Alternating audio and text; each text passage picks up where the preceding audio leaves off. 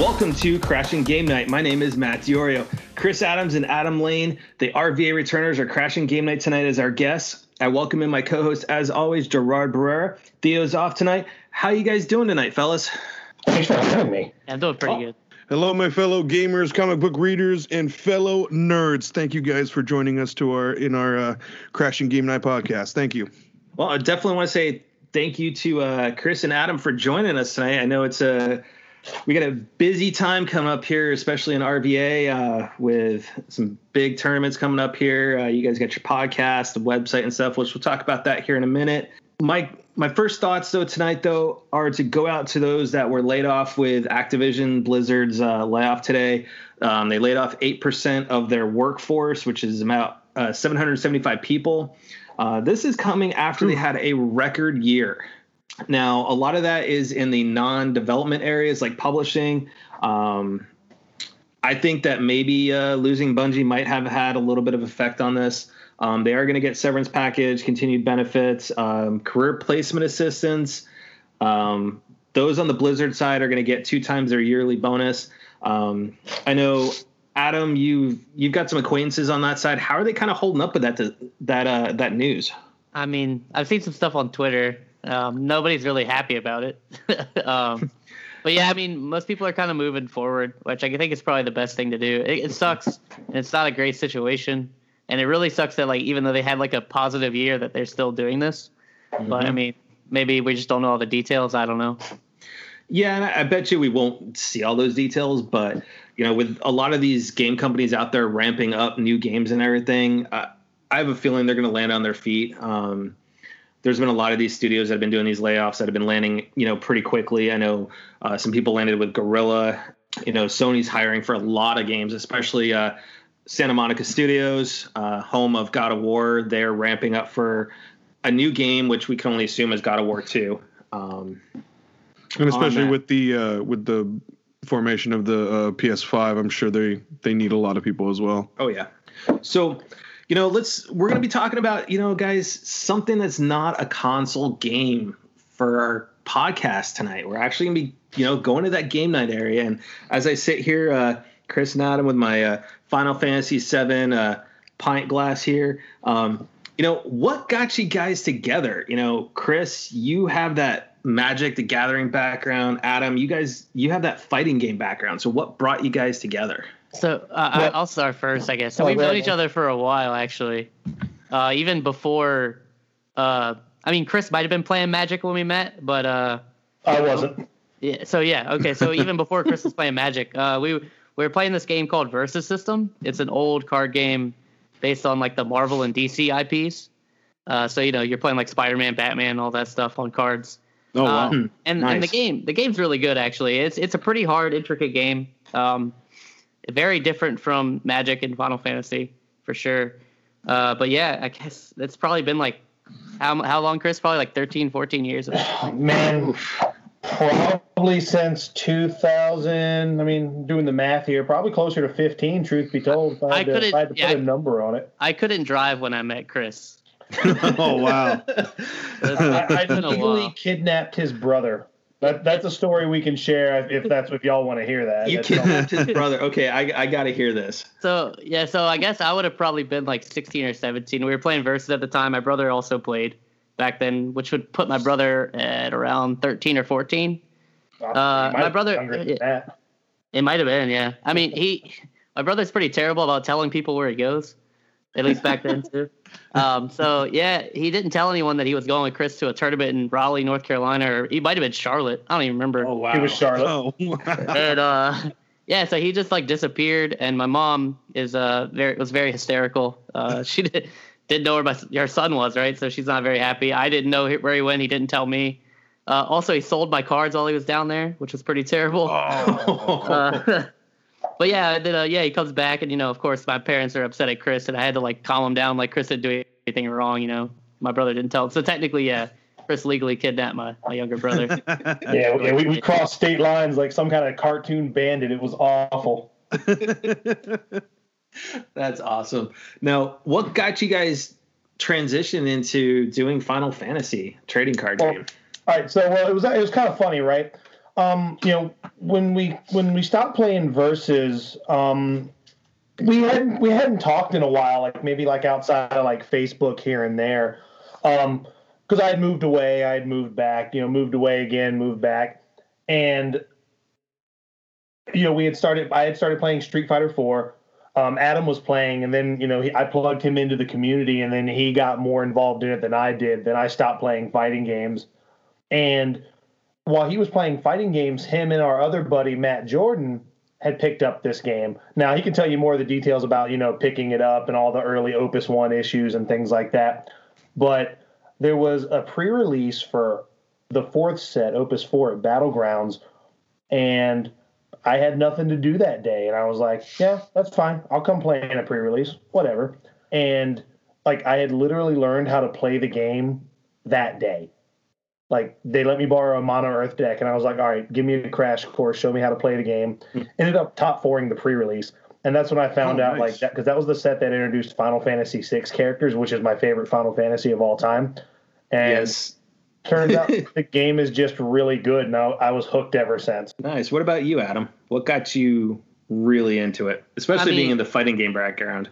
Yeah, well, so I'm just like a pretty big gamer in general, to be honest. But yeah, so fighting games kind of changed my perspective on games as a whole because once I started taking them competitively, now I, the way I see games is way different now. It's kind of crazy because because I'm so competitive with them that now like whenever I play a game, it doesn't matter what it is, I'm gonna like look at it in that competitive light. Uh, but I've always been like a really huge Final Fantasy fan, probably to a fault. I've played all of them pretty much, even the bad ones. Um, and I say like the, the bad, yeah, like the side games and stuff. I've played those yeah. too. Um, but yeah, so like as soon as I saw that they were coming out with a card game, I was like, ah, I don't want to get back into card games because the whole reason that I transitioned from card games to fighting games was because I don't have to spend money. I just spend sixty dollars on the game. I maybe buy twenty dollars in DLC, and then I could mm-hmm. play in tournaments. All I got to do is travel. And mm-hmm. with card games, it's like every time a set comes out, you're spending like two, three hundred dollars to get the cards that you need to make the new decks, and you don't even know what's good yet. You know, so you have to like test, and that takes a lot of time. And then you have to have people to play with, and then obviously you want to play with people live because that takes that's like a lot of the fun. You don't want to like play over Skype. That kind of takes the fun out of it a little bit. Mm-hmm. Um, so, so, it's a true commitment. Yeah, so it, it's definitely a lot more time. But like it, it, was Final Fantasy, so I'm like, all right, worst case, I'll play it casually, right? But the, I I should have known. I should know myself. And as soon as I buy into something like that's just not going to happen. Uh, so yeah, like he said, me and my friend Matt Jordan, we saw the first set was coming out. I pre-ordered really early. He pre-ordered shortly after me. Uh, the first two sets though had a really bad shortage. Um, it was really hard to get cards at all. People were ordering from like Europe to get like packs, uh, and so like the first two sets, like unless you had pre-ordered pretty early on, you didn't even get your cards on time. Like I got mine on time because I was like some, one of the first peoples to pre-order. But Matt, who pre-ordered like a month after me, actually didn't get his cards for like another four months. So, oh wow! Yeah, so it, it really sucked. We couldn't really play or make decks because we didn't have enough cards to make the decks. And so luckily we found like an online source called OCTGN, which still exists and people play on it, uh, where you can play it digitally. You don't have to own the cards. And so we'd play through there and practice and like pick up on good decks. And then the second set came out and had similar issues. So I gave up. I was like, I can't, I can't play the game if I can't get the cards. And so I actually stopped playing. Um, you know, just put my cards and my binders away. I was like, maybe I'll come back to it at some point, and figured the game was probably just gonna die. Uh, and then I remember seeing on Facebook that there was a pre-release in Richmond for Opus Four, the same event that Chris was talking about. And I had mentioned the game to Chris prior, and he seemed interested. So I was like, "Hey, do you want to go to this? Like, let's just go see what happens." And then yeah, it was like all downhill from there, pretty much. mm-hmm. So, what made you guys start the website and the podcast? So, the reason we started this up is because you know we, we live in the age where when you're in a community or you're, you're interested in something, you typically have resources at your fingertips. You can go to YouTube and find something. Uh, tutorials, deck ideas, whatever for most card games. Well, there really wasn't any of that. And, you know, as we were playing the game, we kind of discovered we were pretty good at it. And so we just kind of for fun were like, hey man, do you want to just like we thought about just like doing a podcast, doing like YouTube content and it was me, Adam, and his brother Drew.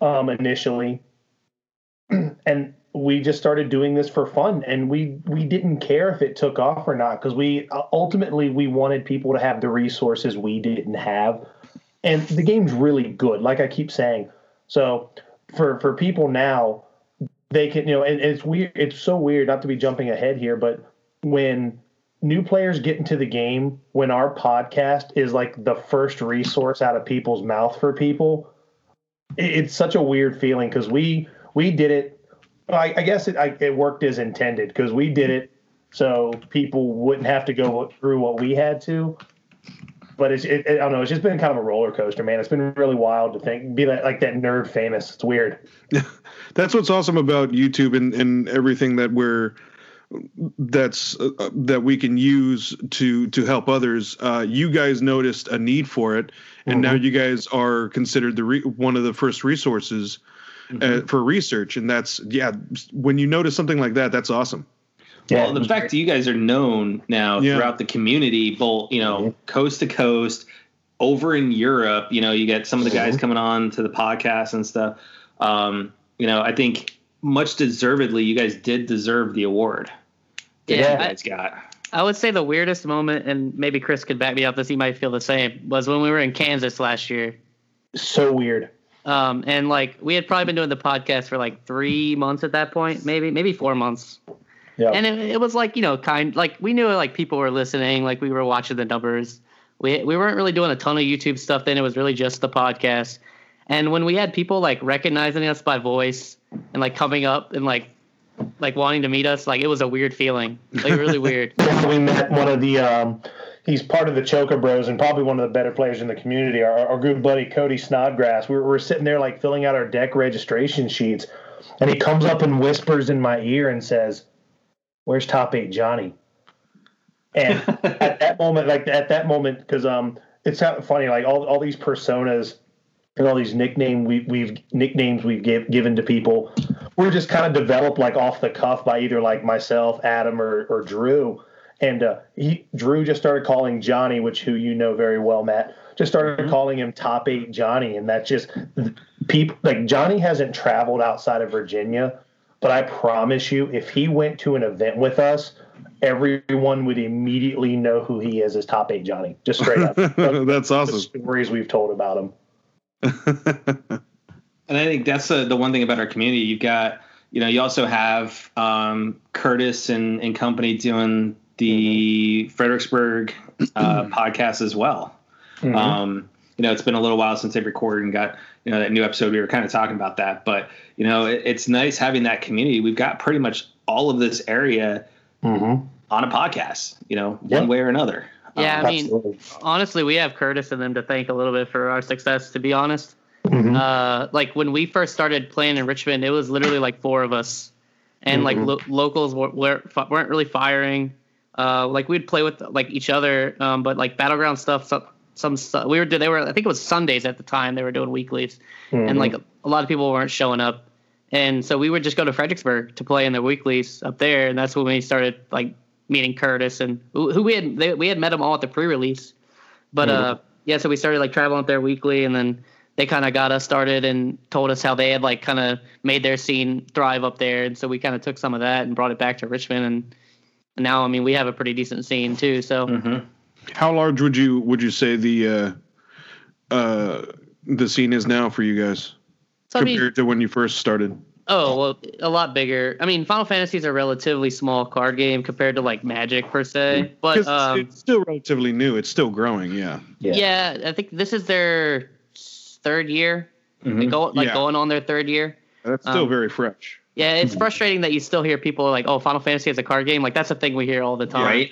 Oh yeah. Um, well, and it, it doesn't hurt you know, or doesn't help when we're in the a hotbed of magic, you know, with Star City yeah. Games three hours from us, four hours from us.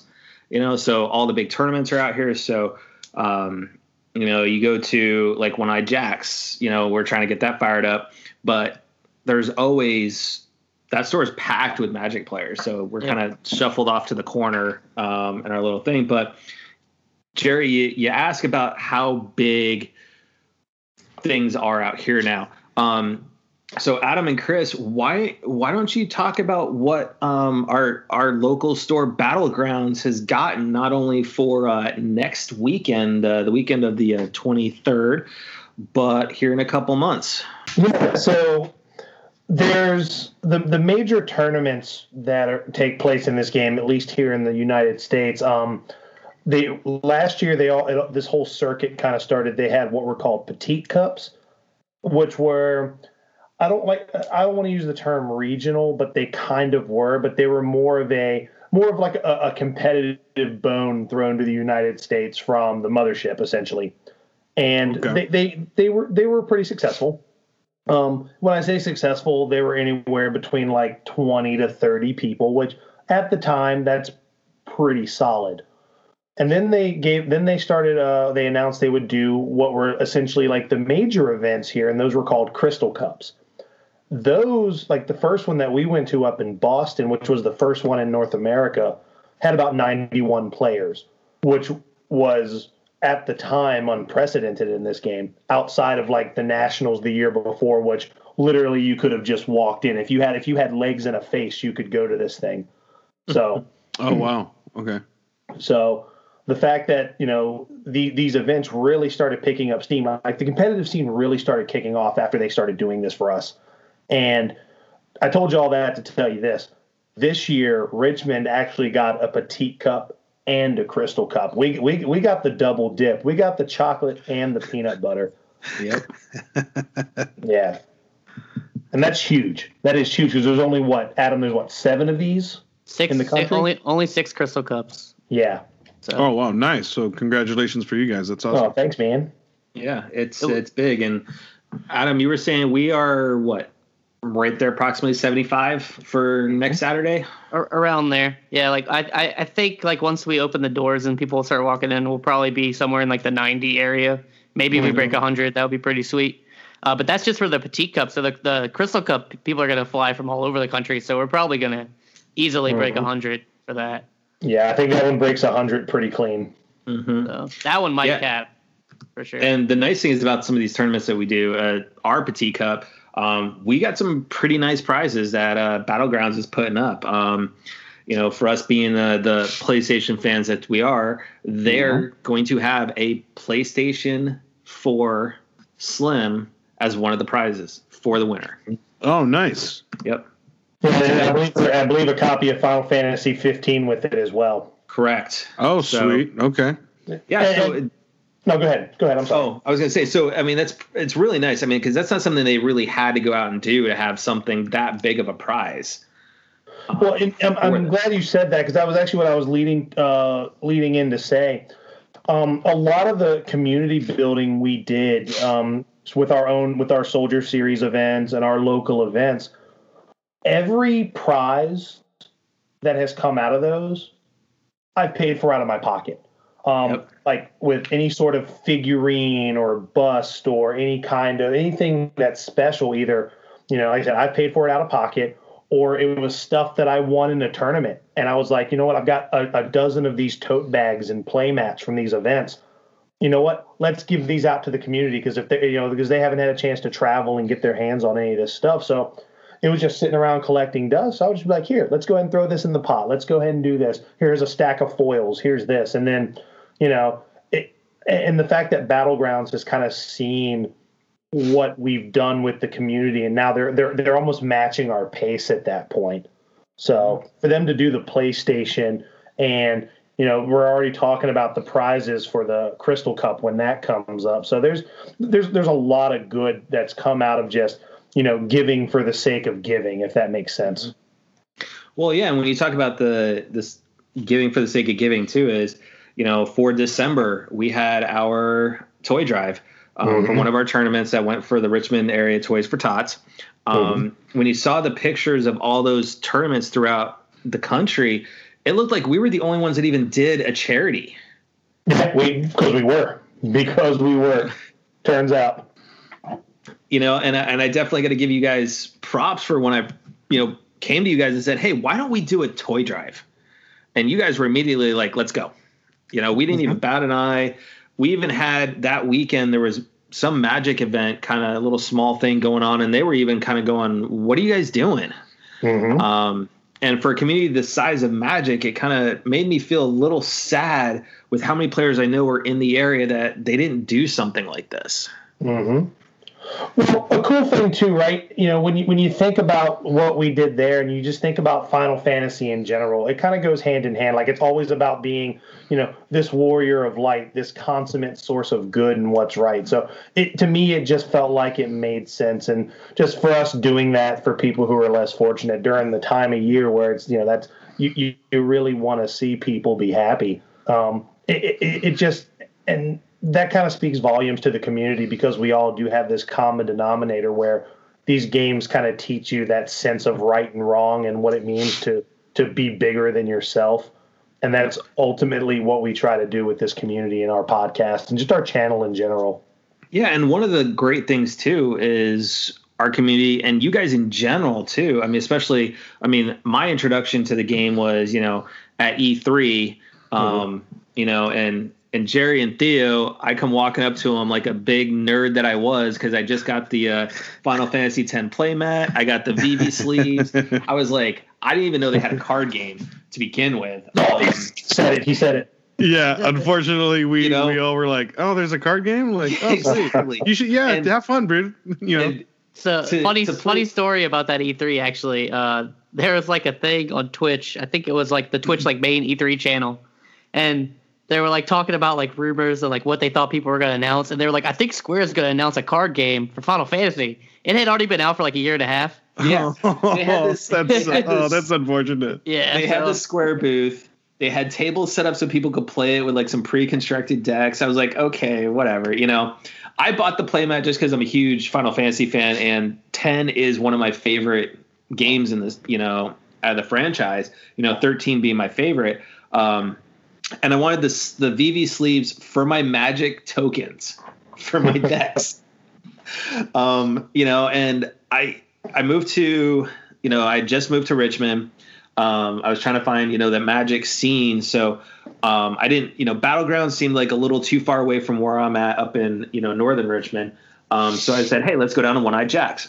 My first time there playing, it was like the the community was they weren't the nicest because they were they were all about you know we're just going to play these $500 decks on a friday night magic pound you into the ground make you feel bad because your deck isn't as good. So during a break i walk over. Here's austin and i think it was ron at the time playing you know i think it was thursday night that we did this and it was like i asked austin i was like hey how is this game compared to Magic to learn? And they stopped mid game and started just talking about it. Mhm. And I think that's what speaks volumes to our, especially our group too, is, is that we have a lot of newer faces that are coming out, some older faces that are coming back to the game. And yeah, we may, our decks may beat them, but at the same time, the second we're done with that round, we're talking to them about their deck. Hey, what questions do you have about the new mechanics? What can we do to make your deck better? And we use it as teachable moments instead of putting each other down. Mhm. Yeah, I, I think the goal is we just want more people to play the game because we think the game's good, Mhm. and we want everybody having fun playing the game they, the way they want to play the game. So not everybody enjoys playing, you know, the top tier meta stuff. Some people want to play other things, and that's fine.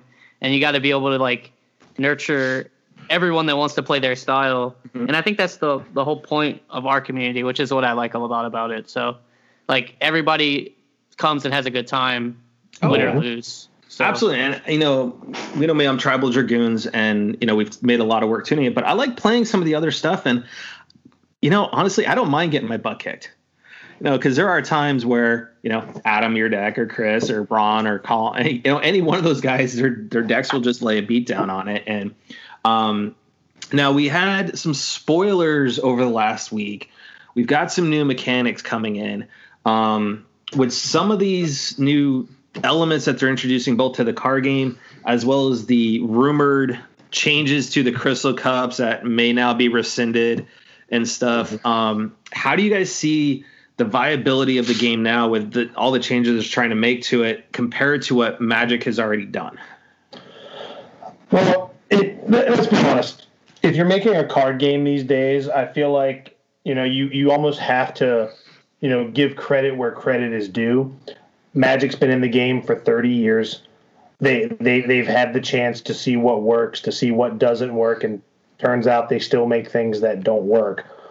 But you know, Final Fantasy does borrow pretty pretty liberally from Magic, with even things like First Strike, Haste, just you know, vigilance, like and you know, and uh, the way the turns flow, you know, a main one, a combat step, a second main phase afterwards.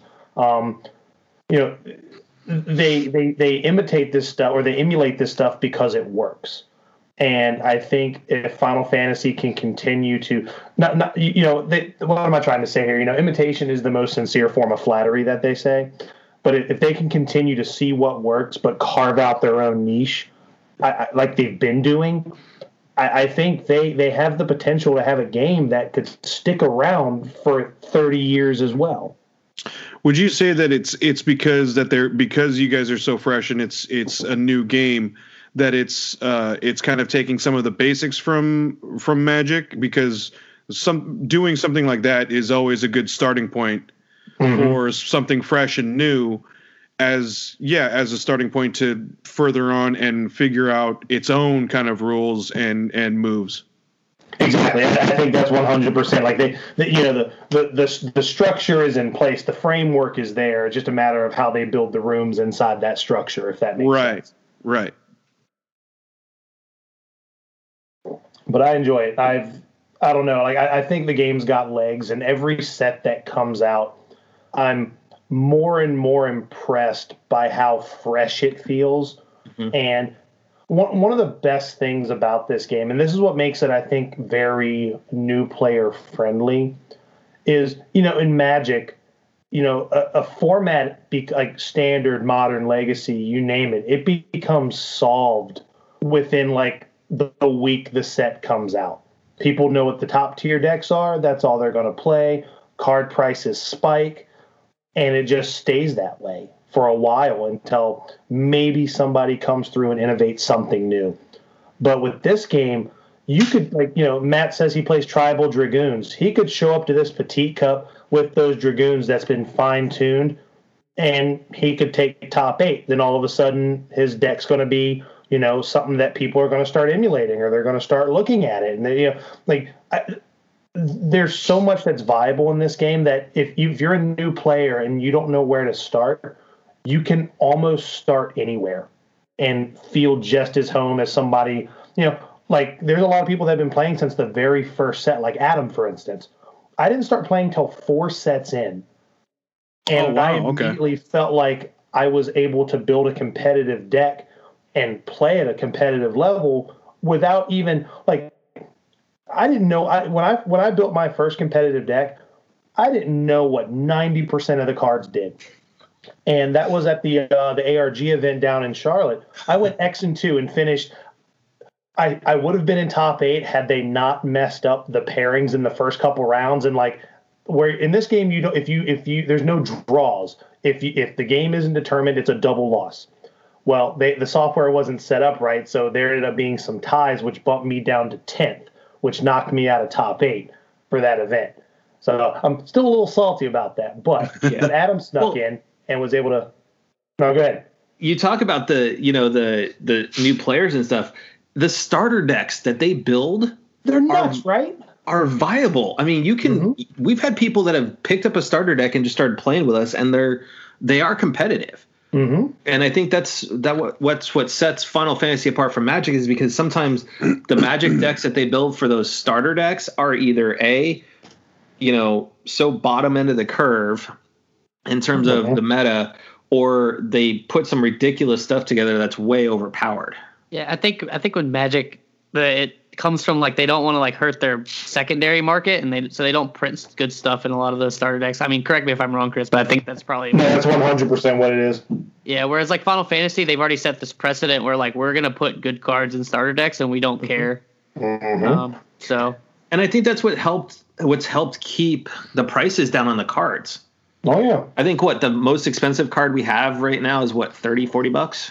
Uh, yeah, walls around like 45. But yeah, yeah it's like and and you don't have to play a deck that has wall, and, and some stuff is spiking here and there, and prices are gonna definitely go up this year because the game's getting more popular. Uh, but Yeah, even like- yeah, go ahead. Chris. For example, the Opus Six Legendary Zidane, which Legendary is essentially the mythic of this game. Somehow it's turned into a forty dollar card like almost overnight. Oh wow, so that's interesting. So you guys are in the forefront of starting to see what cards are becoming like ultra rare and like the Mhm. becoming the expensive like like in in any other card deck if you got like one of those highlighted um holographic type of cards like back in the yeah. day. Yeah. Mhm. So you're you're seeing the forefront of that and like seeing Yep. the birth. That's pretty cool.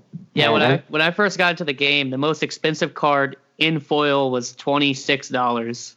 Yeah. Now now the most expensive card in foil, not counting like promos and stuff, is uh I think sixty five dollars. Oh, so wow. it, it, so it's shot Mhm. up a bit. I mean, and you, the foil is like an aesthetic thing. Like you don't need the foil, and like No. even if you don't want to play with these expensive cards, you can make a competitive deck for pretty cheap. Like like Matt's deck is probably not that expensive, honestly. I actually had um, Lee ask me about that last night and how much my deck actually goes for.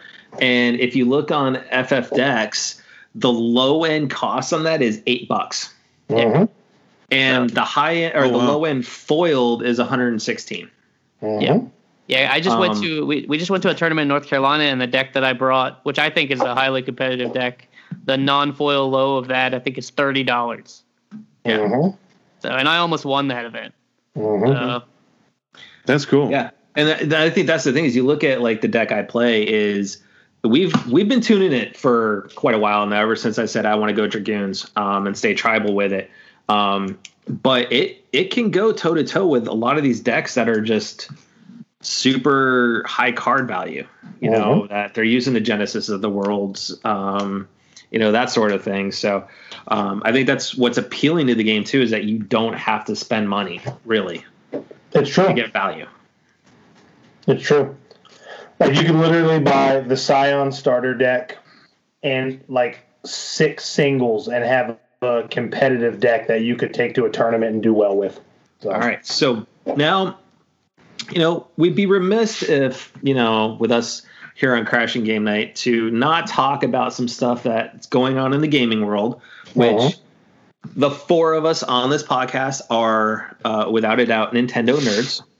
You know, we all, you know, we're all classically trained for that. And Nintendo dropped their Nintendo Direct today. Um, Yes. and we got some we got some juicy news out of it, and you know, first we got Marvel Ultimate Alliance three. We're we're seeing that summer 2019. Um, it is console exclusive to the Switch, which this is, you know, I I like the idea, but I don't. I also feel a little sad for PlayStation, and Xbox, since they had Marvel Ultimate Alliance one and two on those consoles. They're not going to have it. It's going to have local co-op, but it's also going to have online co-op, which I think that's a fantastic idea. Um, to be able to team up with your buddies, you know, being able to play one of one of four characters and whatnot. Um, you know, we also got the announcement of Link's Awakening is being remade for the Switch. Yes. My, my favorite Game Boy game of all time, by the way. You know, I am a I I love Legend of Zelda. It is that series, that franchise is right up there as one of my top five franchises, along with the Metroid series, which, Mhm. if rumors are true, we're getting Metroid Prime trilogy on the Switch towards the holiday season. Um, you know, Final Fantasy, of course, um, the Uncharted series, but um, Zelda is is one of my favorite. Um, Yeah, apparently Final Fantasy IX popped up on the Switch store today too. So that is uh you know I have I have 7 the version that's going to be on the Switch. I already have that on my on my PS4. I've got Which is 9 mo- already. which is my favorite. which one 7? Yes. Well, yeah. And that's that's the one thing about the card game too, Jerry, is that you can build a deck that is, you know, what we call the title format. So it's all 7 characters. Cloud, Barret, Oh, cool. Tifa, Okay. Tifa, you know. Um I'm probably I'm thinking about toying around with a seven deck for title. Um, Adam's probably going to put together a better deck, honestly. just wait a Um, set. You get new cards the next set. So yeah. Well, you know that's what I'm saying. I'm waiting on you know the new Cloud, the new Tifa. Um, You know, both of those. So, um, but for me, you know, I've already got my Vita. I've already got Final Fantasy X, so I'm not going to be getting that on the on the Switch. Um, knowing you guys, you guys are probably going to get seven, nine, Oh, yeah. 10, 12. Yeah, I'll, Um, I'll probably buy seven for like the thirtieth time.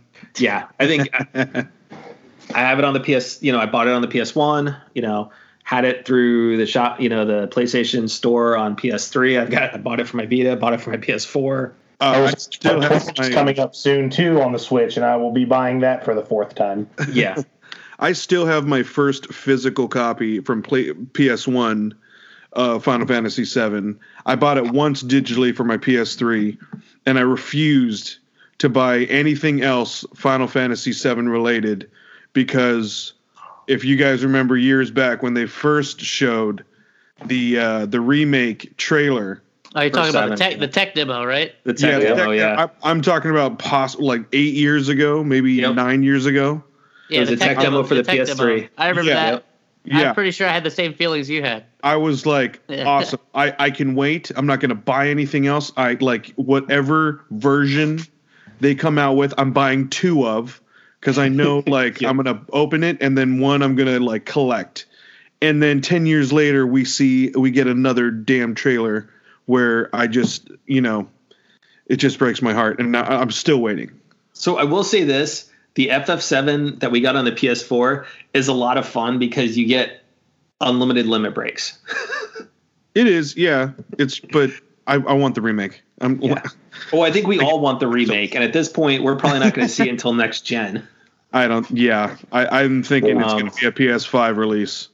Yep, absolutely. So now, one game that's on this list that I'm excited for, but not as much as Chris is, but we got Fire Emblem. We finally got the trailer for it, and I'm excited for it. Um, this first mainline release since the Wii for Fire Emblem, outside of the the DS and whatnot. So, um, Chris, what makes Fire Emblem that that console game for you? That tactical RPG? Well, because it's about as close as I can get to Advance Wars outside of uh, Wargroove, mind you. But I've always just liked the the idea of like the permadeath on your characters. Um, typically, I've liked the story. I'm a big high fantasy guy anyway, so when I see these like just these fantasy stories of warring nations and knights and swords and dragons, I get I'm just all over it. And then the fact that it's set in a you know a you know it's a tactical RPG, and sign me up. Say no more. And I like the combat system too. I mean, granted, it's based on the rock paper scissors, but Yeah. they do a really good job of teaching you that. Mhm. You know, sword, spear, axe, you know, all of that stuff. Um, now you mentioned Wargroove. Both you and Adam are playing that. How how is that comparatively to Advance Wars and Tactics and all that? Go ahead, Adam. I'll let you take that one. Um, I mean, if, if you're a fan of Advance Wars, uh, I, I highly recommend the game. It's basically like it's Advance Wars, but you just take the tanks and the military units and you add in like swords and dragons. That's basically the best way I could put it. Um, Mhm. So you have like your commanding officer, and then you build units and you try to take cities and bases, and then your object is to either wipe out your enemy CO or take their base. Um, so it's like um, it's it's like a it's like a military strategy game, right? Like it's it's not really like tactics where you have like a couple people and then like you have your party and then you're gonna go attack stuff. It's like you're you're trying to build like a military and then kind of push your way and annihilate your opponent pretty much. And I I'm a sucker for tactical games and Advance Wars was like a huge part of like like I said my high school and my college days. And so like seeing this finally come back is a big deal for me and it's been really successful. I heard I heard within the first three days they covered all their development costs, which is awesome. That's oh, And- Oh wow! So I'm Yeah, it is hoping big. that yeah, I'm hoping that it's going to get a physical release because I'm the type of guy that likes to have my hands on the game. I am those the same way. Those Jerry. Yeah, I Jerry's a- I prefer to have. I like to look at my little collection of the games that I I keep and that I know that I will not trade in. I am I am definitely a physical guy too, man. Yeah, I'm, Well, I'm pretty big. I fan. prefer physical for single player stuff, you know, but any of that that multiplayer stuff that I know that, you know, our group you know, my wife, Jerry, you know, Theo, you guys, if we're all going to be playing a game, I'll buy it digitally. Um, that way we can uh, get one copy for two systems. Speaking of multiplayer, the, the really sweet thing about Wargrooves multiplayer is it's asynchronous. So you could actually like start a game, like say me and Matt are playing, and mm-hmm. then I want to also play a game with Chris. I can take my turn in me and Matt's game, exit the game, go to me and Chris's game, take my turn, and then it's it, it actually will notify you like when say Matt takes his turn, it'll notify me that like hey, it's your turn oh, to nice. go again, and you can go back into that game. And it also is cross-platform, so anybody that has oh, wow. on Switch, Xbox, or Steam can play each other. Oh, so that's cool. It's pretty sweet. I mean, granted, it, it is like an indie game, right? So it's it's retro style kind of graphics, but the art style is really sweet. I think. Um, and if you know if you don't need like high res graphics, then it's and you're a fan of Advance Wars, it's definitely a great game to be. And it's only twenty dollars. Yeah, that, like, the price tag alone is worth the price of admission. Oh, very cool. So I got to ask you. So Chris, did you uh, have you already ponied up the twenty one bucks for uh, Final Fantasy Nine already on your Switch? Um, I will be once we finish this podcast. I just fired up to go look and see what the cost for Wargroove was, and there is Final Fantasy IX right there on the recent releases, right there above uh, Captain Toad Treasure Tracker special episode. And I, am gonna be I'm gonna be blunt. When it comes to like games to determine whether I want to buy it like digitally and have it portable, it, it it's how badly I want to play it while I'm on the toilet. And okay, Final Fantasy IX not, is definitely up there for a game that I want to play on the toilet. But you also say Brave Exvius is that too. Oh, it is because I can just poke, poke, poke, press. I can press on the screen, and then I can move on with the rest of my life. But like playing Final Fantasy on the toilet, it's like the equivalent of reading. You know what I mean? I I actually I really do get what you're saying. Yep. I totally get that. I'm glad I'm not alone in this world. play your yeah. play games on the toilet, man. It'll change your life. Um, so now another game that you guys uh, play quite a bit. Um, you guys kind of it seems like you guys have kind of slowed down a little bit with it. Is uh, Smash Brothers? Um, they kind of announced today the spring spring release is coming. Um, Joker from Persona Five is going to be uh, due out by the end of April. Um, You know, they also uh, Jerry, I, I, hate to say this with your Toys to Life uh, addiction. There's five new amiibos coming. Yeah, um, I saw the uh, the uh, uh, Solid Snake. I'm probably going to get that. Yeah, the other was a Belmont, right? I think there's a Belmont yeah, one uh. Simon Belmont, uh, uh-huh. Solid yeah, Snake. Uh, you have Shut Ash. take my money. Yep, and yeah. you got Ash, Bulbasaur, and Squirtle. Oh, all uh, all coming with this round for the new figures. So so now uh, you can have the the Holy Trinity and Ash. My goodness. As amiibos. I'm I'm glad I was sitting down when you told me this stuff. yeah, um, I gotta say, you know, back to Final Fantasy Nine. I'm just looking at the screenshots I put on it. They are. Th- this is getting the uh, the nice HD one. Mm-hmm. So uh, yeah, maybe uh, might have to take my money on that one. Um, you know, they really they're they're they're starting to look they're starting to look like they're getting more and more uh, higher quality in in paint and and mm-hmm. uh, sculpting for these oh, amiibos. Yeah. I think they're I think a lot of people were skeptical whether or not like amiibo like everything else pretty much died. Like Skylanders went digital. Um, obviously yep. Disney Infinity, RIP, because I missed that. Uh-huh. Um, yes Oh, I still have my Infinity figures on my computer desk, by the way. I, I still have my entire my entire collection. Oh, I refuse to to give it to anyone. But uh, a lot of people were skeptical whether or not amiibos were going to work, and Nintendo just found a way. Like they're they're being a little bit more uh, selective for their yeah. not they're not doing a mass production like they first started. But uh, I think it was the right move. Like for for certain games, amiibos work. Like for me, the only amiibos I really have are the Breath of the Wild amiibos that work mm-hmm. with the game. And yep. I mean, that's all I've ever really. Those are the only amiibos I ever really well, bought. Got, than, like my favorite. I have characters. Samus. Yeah, I have Samus in the the suit. I've got the Fireball Mario, which is actually turned out to be a rare figure now. Um, any any no. really early Mario figure now, like gold, silver, those are re- those are tough not, to find. Yep, not sure if uh, Chris and Adam picked them up, but I do have both variants of Cloud sitting on my desk. Well, that's hot. The only So one I have I. is Mega Man. I've actually never used the amiibo for like the purpose you're supposed to use them. I just like them just somewhere, like- collecting. yeah. So I, I have Mega Man. That's it. Most of mine are I- for collecting purposes, but yeah, I've used them in game. Yeah, so yeah, I, I, have, do I have have to say Amiibo, my my favorite character of all time, and that's Little Mac.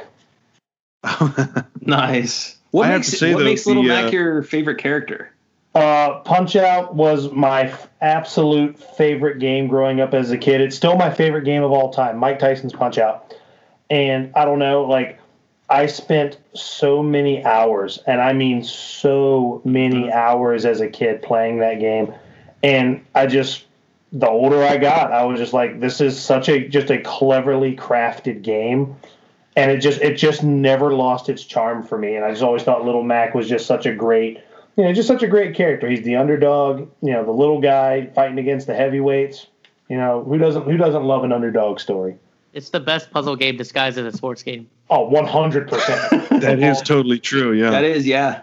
will I give do you have that. to. I do have to say the uh, going back to the amiibos, uh, the Mega Man, the special edition Mega Man that comes with Eleven is actually pretty sweet too. If I didn't get that one. I, I did play Mega Man 11. and I actually really liked the game. I know some Yeah. people had mixed feelings on it, but I liked it. I liked it too, but the amiibo that came with the uh, the collectors uh, is actually pretty sweet. If you ever get your hands on it. Might have to try to do that. Yeah, it's, you know, I've never been quite the huge Mega Man fan, but you know, Mega Man 11 playing the demo at E3, I I liked it. It it brought it into the modern era, but it Mhm. still kept its roots with the Nintendo. So you know, it was one of those ones. If you weren't smart about things, it was going to kick your butt. Yeah, I'm a, I'm a sucker for uh, Capcom and Square stuff. So oh yeah. Well, we're all we're all suckers for uh, Capcom right now with Resident Evil 2. Yep. yeah, I mean that game. I, I could. I don't want to go on a tangent because I could go on that game for a long time about how amazing that game is. hmm So Yeah, and it Fantastic. it's amazing how they the the new engine and how they applied it to Resident Evil. Um, rumor going around right now is Resident Evil Three is the next one on on the list for them to to do. I bet. I bet they're already started working on that. I would bet money on it. Mhm. So with Smash Brothers, I mean, how do you guys feel? How is it compared to previous Smash Brothers? Um, so I'm not like huge into it competitively. I I did play melee for a little bit competitively. I know Chris played in a few brawl tournaments.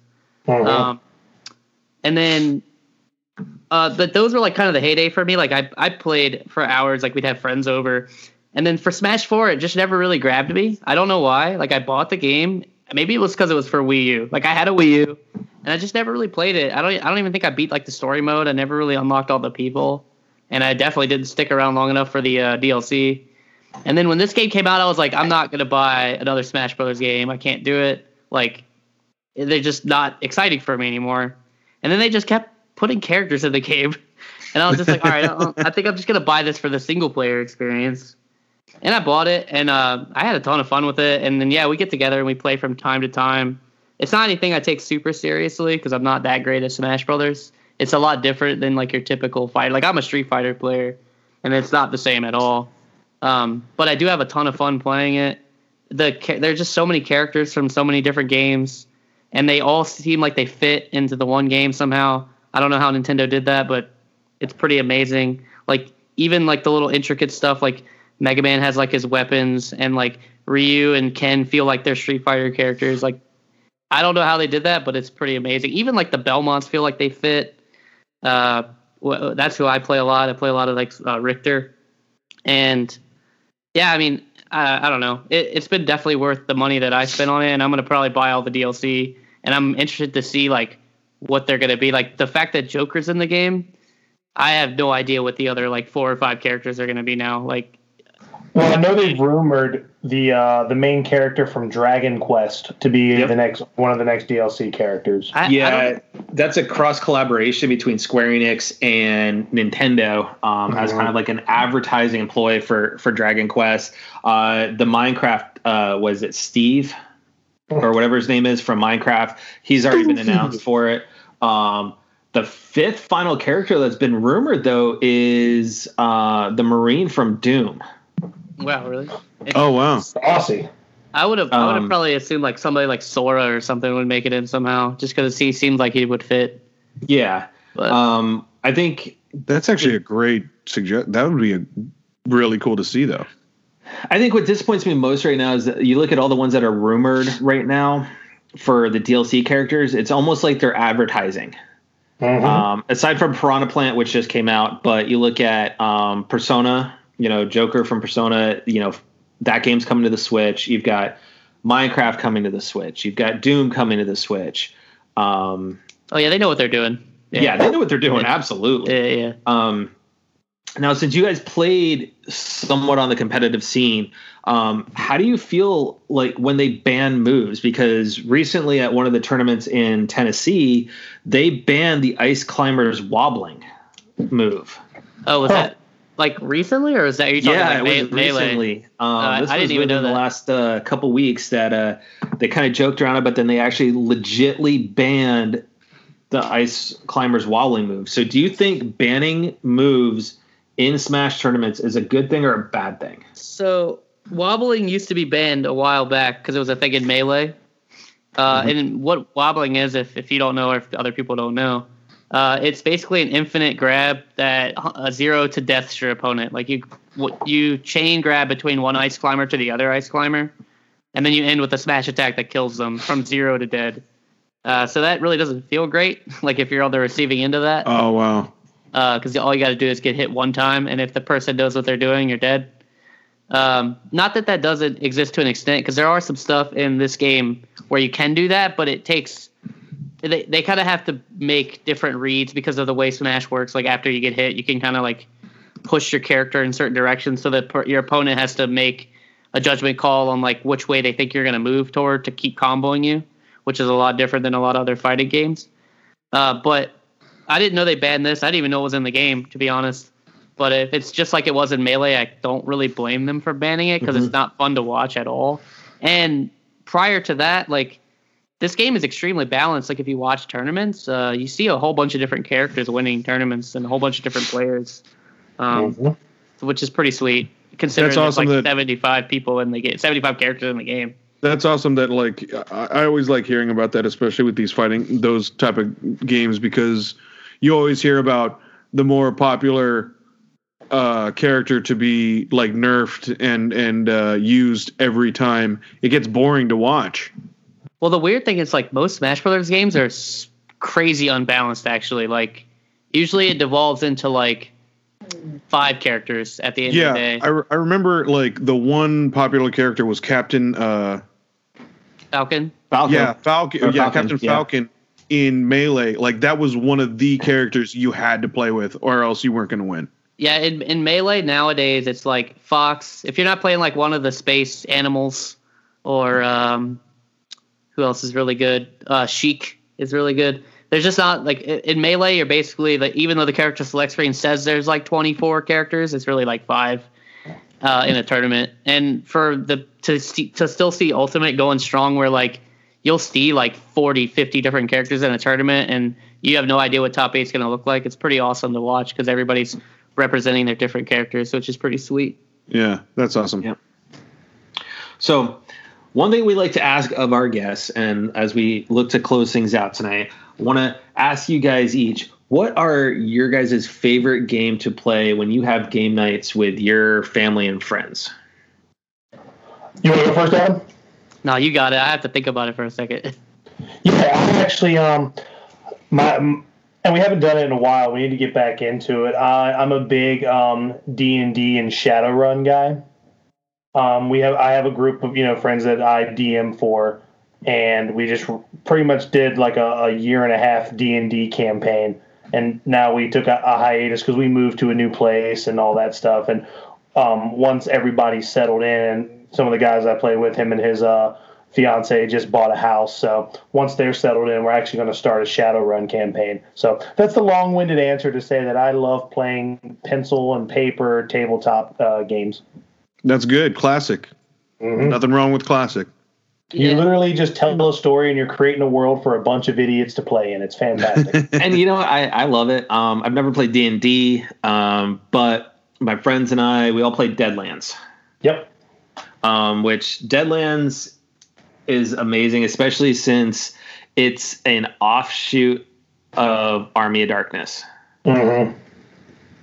That's Oh dope. wow. Yeah, so the if you get the bootleg edition of Army of Darkness, there's a piece where uh, if you watch it, um, Ash goes back to the future, and he ends up in this. You see him in this pipe, and the technology's changed. It's not the time frame he knew, and it's because he left some of his stuff behind, and they reverse engineered it. Oh, that's awesome. I And love it that. leads into that piece. Plus, you know, you've got um, the the horsemen coming. You know, for the four horsemen of the apocalypse show up and everything. and you know, you got radiation everywhere. The only way to cure radiation is drinking Dr Pepper. that is awesome. um, but it is a it's a whole it's a whole lot of fun. And you I know, absolutely love that. um, my buddy uh, my buddy Grant would um, write out all the all the stuff. He would actually even go as far as to create maps. So we'd put them up on the screen. You can see the map of the town you're looking at, where everything is. Um, yeah, and I'm sure uh, Chris, as you being a uh, the GM of the game, like to screw with people too. Oh, absolutely. That's the way to do it. Give them that vote of con- you know, that little slight hope of confidence that they're actually doing well, and then you just shut the door in their face. Yeah, I like I like to really build people up before I break them down. oh, that's so funny. So Adam, what do you uh what's your favorite game on uh game night? I mean, so like when my friends get together, we a lot of us play fighting games, and it's been that way for a long, long time. Like since I can remember, like we still, even though we weren't that good back then, and now we're much better now. So for me, like probably the most fun, like is, is like when a lot of my fighting game friends get together, will be play Street Fighter Two. And yeah, I still mean the Oh, game that old came out in school. like Oh, 1992. yeah. That's So old yeah, school. I still will enter tournaments for that from time to time. Um, game's great, still great. It's like 30 years old now. So Well, it's like for me, it's like Killer Instincts like that for me. Going That's way fast. back. That's you know, you know, you know, you have fun with your friends when you know they ban you from using Orchid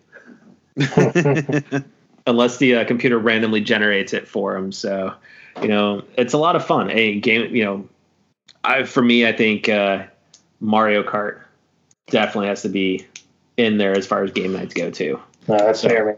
That's very fair. Mm-hmm. Oh, especially the one on the Switch. The improvements that they made for it over the one for the the Wii U, which most people skipped over because you know it was the Wii U. It was advertised as a Wii with it, with accessories. Mm-hmm. Um, so um, you know, before we uh, bid everyone a, a good night here, uh, Chris and Adam, why don't you uh, tell all our listeners where they can find you guys online? I guess I'll I'll take that. I guess. Uh, Shameless so- baby, do it. so yeah if you're interested in final fantasy tcg uh, i recommend that you join all the facebook groups to get like kind of acquainted with the community they're pretty open arms about stuff and if you're interested like in our content um, we have a soundcloud we have a youtube we have a website so the the, the soundcloud and the youtube are both just slash rva returners um, the website is returnersfftcg.com uh, we post stuff weekly. Our podcast is every week, and then we usually we have like a, a video or an article or something every week as well as like tournament results and whatnot that we post too. And our Facebook page is pretty much daily posts. So Mm-hmm. Nice. All right. Well, I definitely want to thank you guys for for crashing game night with us, as well as all of our listeners. Uh, it's definitely been a lot of fun, especially you know the one liners from uh, the one. Uh, you know, it's like a gift. It's like I can't turn it off. it's never. It, it's always a podcast. You know, for you got to wait for that one one moment where there's that one liner just comes out. Doesn't matter. It's true. It's true. It's my mom's spaghetti moment. absolutely. So, uh, everybody, uh, if you like what you heard tonight, you know, please absolutely let us know. Make sure to leave those reviews on iTunes. It definitely helps out with the rankings on that. Um, don't forget to follow us on SoundCloud, uh, Google Play, Spotify, Stitcher, as well as iTunes. I want to say, everyone, be excellent to each other and stay frosty. Thank Oh, you all, that. my fellow nerds.